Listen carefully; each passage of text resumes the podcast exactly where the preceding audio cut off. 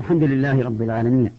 وأصلي وأسلم على نبينا محمد وعلى آله وأصحابه ومن تبعهم بإحسان إلى يوم الدين. أما بعد أيها المسلمون الكرام نبتدئها بقول الله تبارك وتعالى إن أولى الناس بإبراهيم للذين اتبعوه وهذا النبي والذين آمنوا والله ولي المؤمنين. لما أبطل الله تبارك وتعالى قول اليهود إن إبراهيم يهودي وقول النصارى إن, إن إبراهيم نصراني بين من أولى الناس به صلى الله عليه وسلم.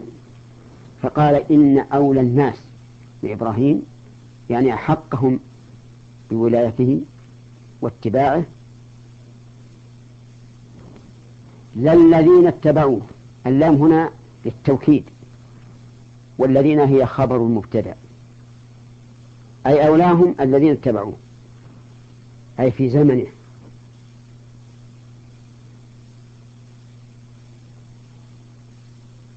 وهذا النبي والذين آمنوا. هذا النبي المشار إليه محمد صلى الله عليه وعلى آله وسلم وأتت الإشارة إليه بإشارة القريب لأن القرآن يوحى إليه. والنبي هو محمد صلى الله عليه وعلى آله وسلم. نبأه الله تعالى أولا ثم أرسله ثانيا. نبأه الله بالوحي حين أنزل عليه الآيات الأربعة الأولى من سورة اقرأ. اقرأ باسم ربك الذي خلق خلق الإنسان من علق. اقرأ وربك الأكرم الذي علم بالقلم علم الإنسان ما لم يعلم.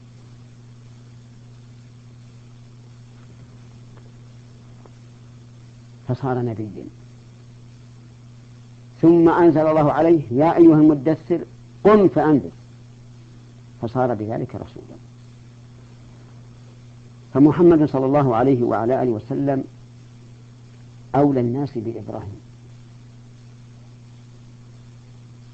وكذلك الذين آمنوا أي بمحمد صلى الله عليه وعلى آله وسلم.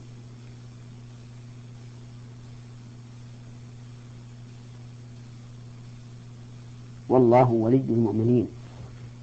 أي يتولى المؤمنين عز وجل ولاية خاصة فيوفقهم للخير ويعينهم عليه. وهذه ولاية خاصة. قال الله عز وجل الله ولي الذين آمنوا يخرجهم من الظلمات إلى النور والذين كفروا أولياءهم الطاغوت يخرجونهم من النور إلى الظلمات. جعلنا الله وإياكم منهم في هذه الآية الكريمة شهادة من الله عز وجل أن أولى الناس بإبراهيم هو محمد صلى الله عليه وعلى آله وسلم والمؤمنون وكذلك من قبلهم الذين اتبعوا إبراهيم في زمنه. وفيه فيها فضيلة النبي صلى الله عليه وعلى آله وسلم والمؤمنين. وفيها أن هذه الأمة أولى بإبراهيم من اليهود والنصارى. لقول أولى الناس وأولى اسم تفضيل.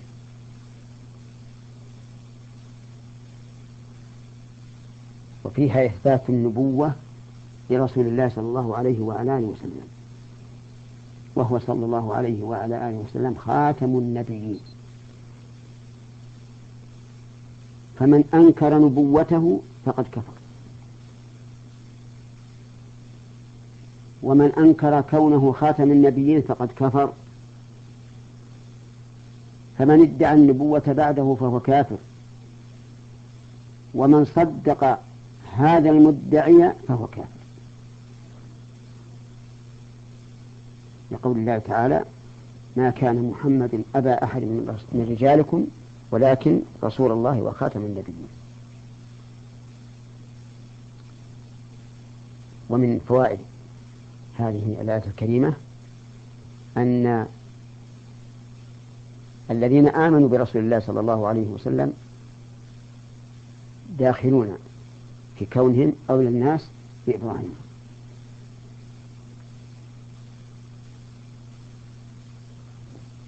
ومنها إثبات ولاية الله الخاصة لقوله والله ولي المؤمنين.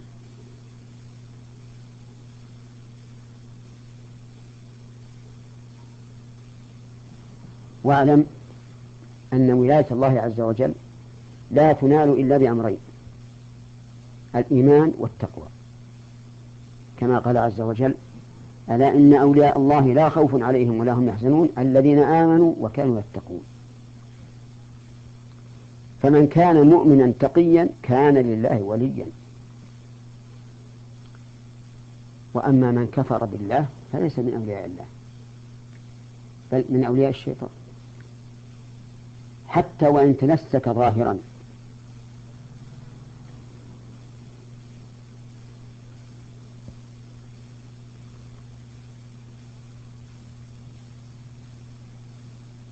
واعلم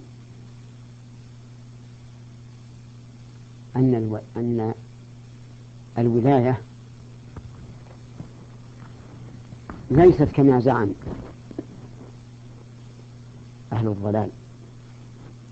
أعلى رتبة من النبوة.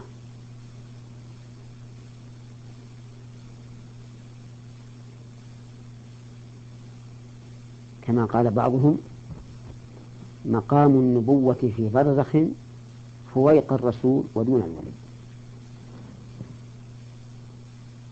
فزعم أن أعلى شيء الولي ثم النبي ثم الرسول والأمر بالعكس. ثم أعلم أن حق الناس بوصف الولاية. وأصدق من وقع عليهم وصف الولاية هم الأنبياء والرسل عليهم الصلاة والسلام. لأنهم أئمة المتقين. وأما من زعم أن إمامه أو وليه أفضل من الرسول فهو كافر.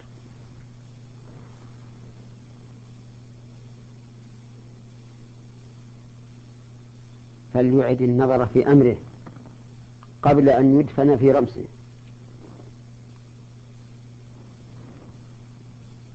ومنها فضيلة الإيمان وأنها مرتبة عالية تنال بها ولاية الله عز وجل. لقوله تعالى والله ولي المؤمنين. ومنها أن كل من كان أقوى إيمانا كان أصدق ولاية. وذلك من قاعدة معروفة أن الحكم إذا علق على وصف ازداد بزيادة ذلك الوصف ونقص بنقصانه.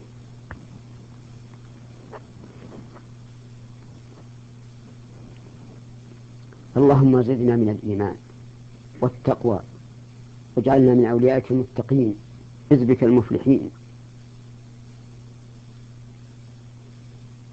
وجندك الغالبين. إنك على كل شيء قدير. والحمد لله رب العالمين. وصلى الله وسلم على نبينا محمد وعلى آله وأصحابه ومن تبعهم بإحسان إلى يوم الدين. وإلى حلقة قادمة إن شاء الله.